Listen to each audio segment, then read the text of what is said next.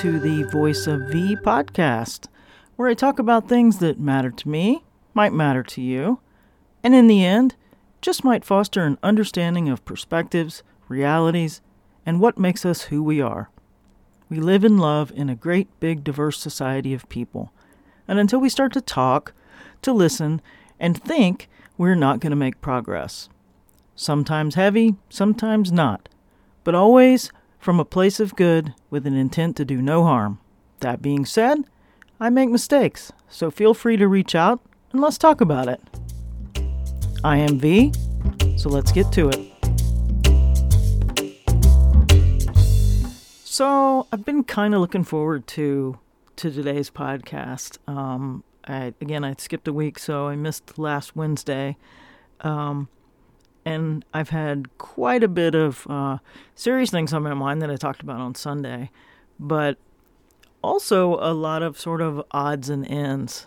Um, one of the one of the things that I wanted to kind of start off with and is introvert versus extrovert, and how, how for myself how I feel like I've changed over the years from from one side to the other. Um, I've never been um, real gregariously extroverted, but I certainly, you know, put myself on, you know, leaning towards extroversion. Um, and I'm finding that the older that I get, the more introverted I feel. And and I saw a video, I watched a video last night where, where someone was talking about this topic as well. And they said that you know, introversion doesn't really have anything to do with shyness. And and I knew that, but I guess I never really thought about it before because I don't know, I would usually sort of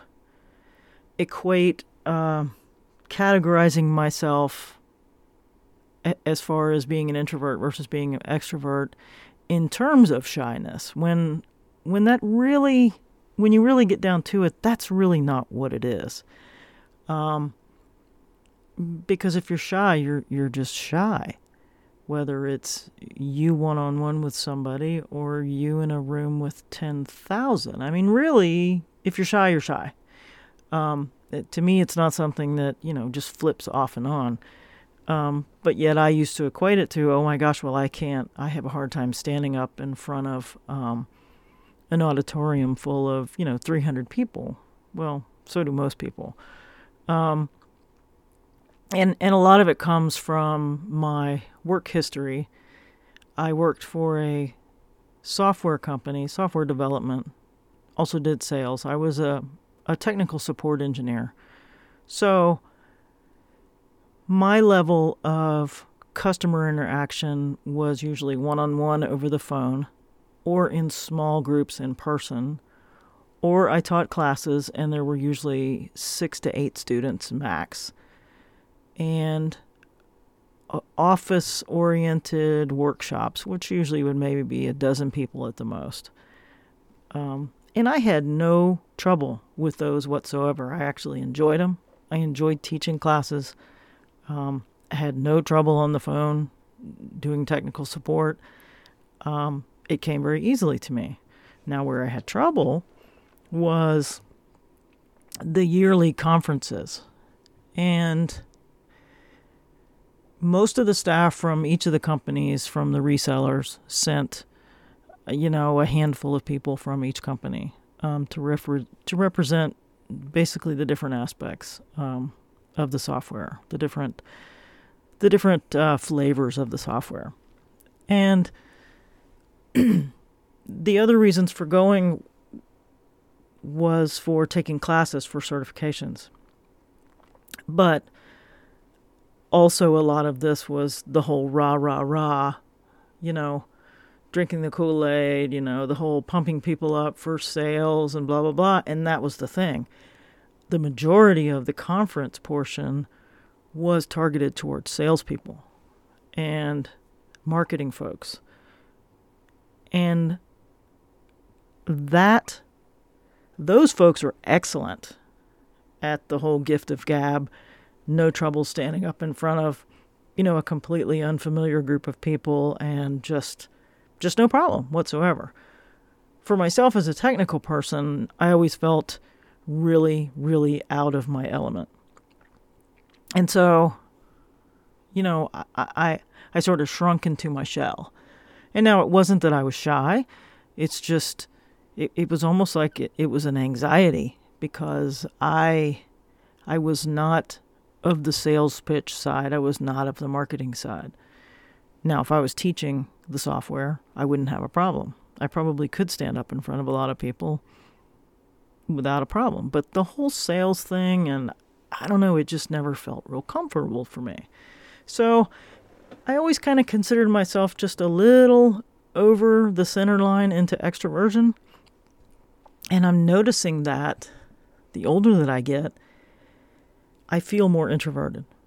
And the reason that I say that is because I am becoming more and more comfortable with the smallest group possible and and large groups of any kind you know just it i don't even i just i can't it, it's just too much um, even the thought of going to a football game just kind of stresses me out there, there's other reasons but it's just the whole crowd and and just so many people and I don't know, and I and, and I'm trying to backtrack as to when this actually started.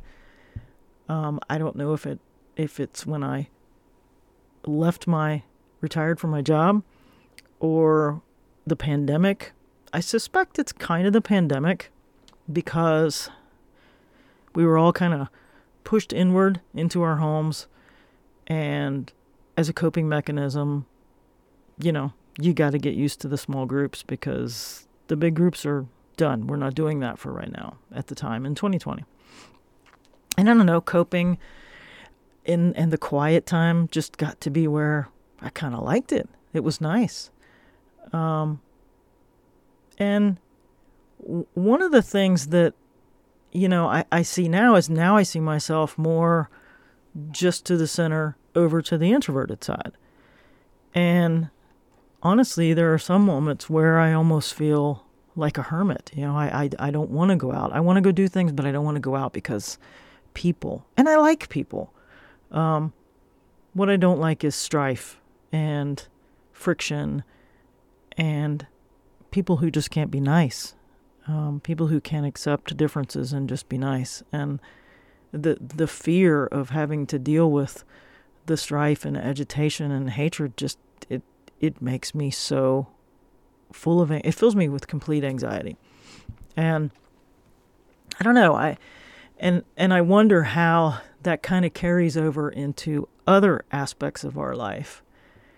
Um, i recently i got a new vehicle i upgraded to a bigger vehicle and that vehicle won't easily fit into the garage and i had a small cargo trailer in storage so I was able to bring the cargo trailer out of storage, bring it home, put it into the garage because the new vehicle is going to live outside. And the other reason for bringing it home is because the the truck and the trailer are, are kind of going through this little bit of a camper conversion. Um, I got a camper topper, and I'm kind of just doing some overlanding work to both of them to be able to just go camping at the drop of a hat. They'll always be ready to go, um, either the truck by itself or the truck with the trailer. And when I brought the trailer back, um, I put it in the garage. And then a week later, I was getting ready to start to start doing some work, and I couldn't even move forward with doing any work until I completely went through all the containers in the garage, purged anything unnecessary, reorganized, laid everything out so that I know where everything is and what I have um, before I could even move forward. And a part of it was it, it felt like everything was a mess and everything was cluttered. And just two weeks before, I had done another purge of some boxes of items of various things that came back here from Florida after the death of one parent one summer and the next parent the next summer. And you know, very quickly grabbing things and just coming back here and just leaving them until I could emotionally deal with things and going through them because at, at the moment when you're doing it, it's very haphazard and you're not sure what's important and what isn't important. I mean, of course, everything is important, but you, you can't keep every little thing. And literally, not every little thing is really of that great importance. There are things that are special, and you know what those are once your brain settles down and your heart settles down. But after doing some of that purging, it it it made me it makes me feel better every time I do it because one of the other things I'm noticing and, and I'm wondering if this ties into shifts in your personality in terms of introversion and extroversion, I'm wondering if clutter and feeling crowded or disorganized plays into that. Um, because I almost feel paralyzed when things are not neat. I, I can't function if things are a mess or they're cluttered or I feel crowded. Um, when I made this this little studio here, when I sit down to do this, there is nothing in front of me. The desk is clear. I cannot have a bunch of clutter around me, pieces of paper, pens, pencils, anything. Same thing for working in the garage when I've been going out in the mornings this week and working on the truck, setting up the kitchen in the back of the truck, working on the bed, working on the trailer. I was not able to even start that until I had everything all laid out, nice and neat. I had to have certain tools here, certain tools there, a garbage bag, you know, paints and other supportive materials on one side of the room, big open area where I could actually work and saw and you know cut wood and that kind of thing. And I'm the same way in my office. I cannot function if I can't move my elbows around or eh, I can't see surfaces. It just it makes me crazy. And I just wonder if if my feeling as though I'm starting to sway more towards being more introverted ties in with that. I don't know. It's just something I've been thinking about this week. Um, I know that purging definitely makes me feel better. I feel, I feel more free to think, um, more free to breathe. I mean, literally, it's very freeing. Whereas feeling crowded and cluttered just, I don't know, it's very oppressive. And this is coming from somebody who spent a year living inside a camper van and traveling the country with another person and a cat. And that's a very small space. We're talking about 60 square feet. Completely doable. You would be surprised. Um, but now I'm just, I feel like in some ways, you know, I, I almost have to stop myself with this. I got to straighten up. I got to straighten up. And, but I, I can't help it. I try to, I try to to tone it down sometimes, but if I've got to do something like a project, I got to be able to have, you know, a clear space mentally and physically. But anyway, that's one of the things that was on my mind this week, and uh, and then some other some other things that are kind of a little bit lighter, funny, funny, not funny. Um, I got a renewal of one of my credit cards in the mail just yesterday. Um, and, and, and if you have an Amazon Visa credit card, you'll know that the card is it's metal. It's like this sheet of aluminum or something. Um, and if you've gotten your renewal lately, I don't know if if yours came with it, but it comes with this nice little thick card thickness envelope um, with prepaid postage for you to put the old card in and mail it back, they say, for safe disposal. Now, immediately red, red flags go up for me because A, you're putting a card in the mail in an envelope that is going to pass through how many hands and how many places. And as someone who worked in delivery, you tend to know what things are. And there are people out there that are nefarious. I mean, I have had gift cards stolen, packages stolen.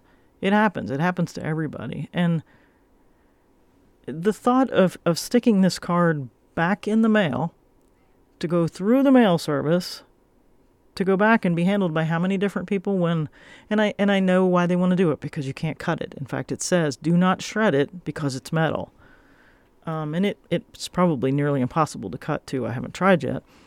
Um, but I know that that's why they've done it. But I just I don't know my my alarm bells went off when I saw, oh yeah, just put your credit card back in this envelope and mail it back to us, and we'll we'll make sure it's it's properly disposed of. Yeah, no, I'm not worried about you. I'm worried about between here and there. I don't know. It, it's just something that struck me as kind of as kind of funny with as much credit card theft as we have. Um, I mean, you you can use an RFID reader and read the card through the stupid paper envelope. I mean, it's it's that easy to steal your credit card information. At any rate, I don't know, that was kind of a funny one. Something else that um, I saw yesterday, day before yesterday, the COVID booster shots are coming for the new B4, B5 uh, variant.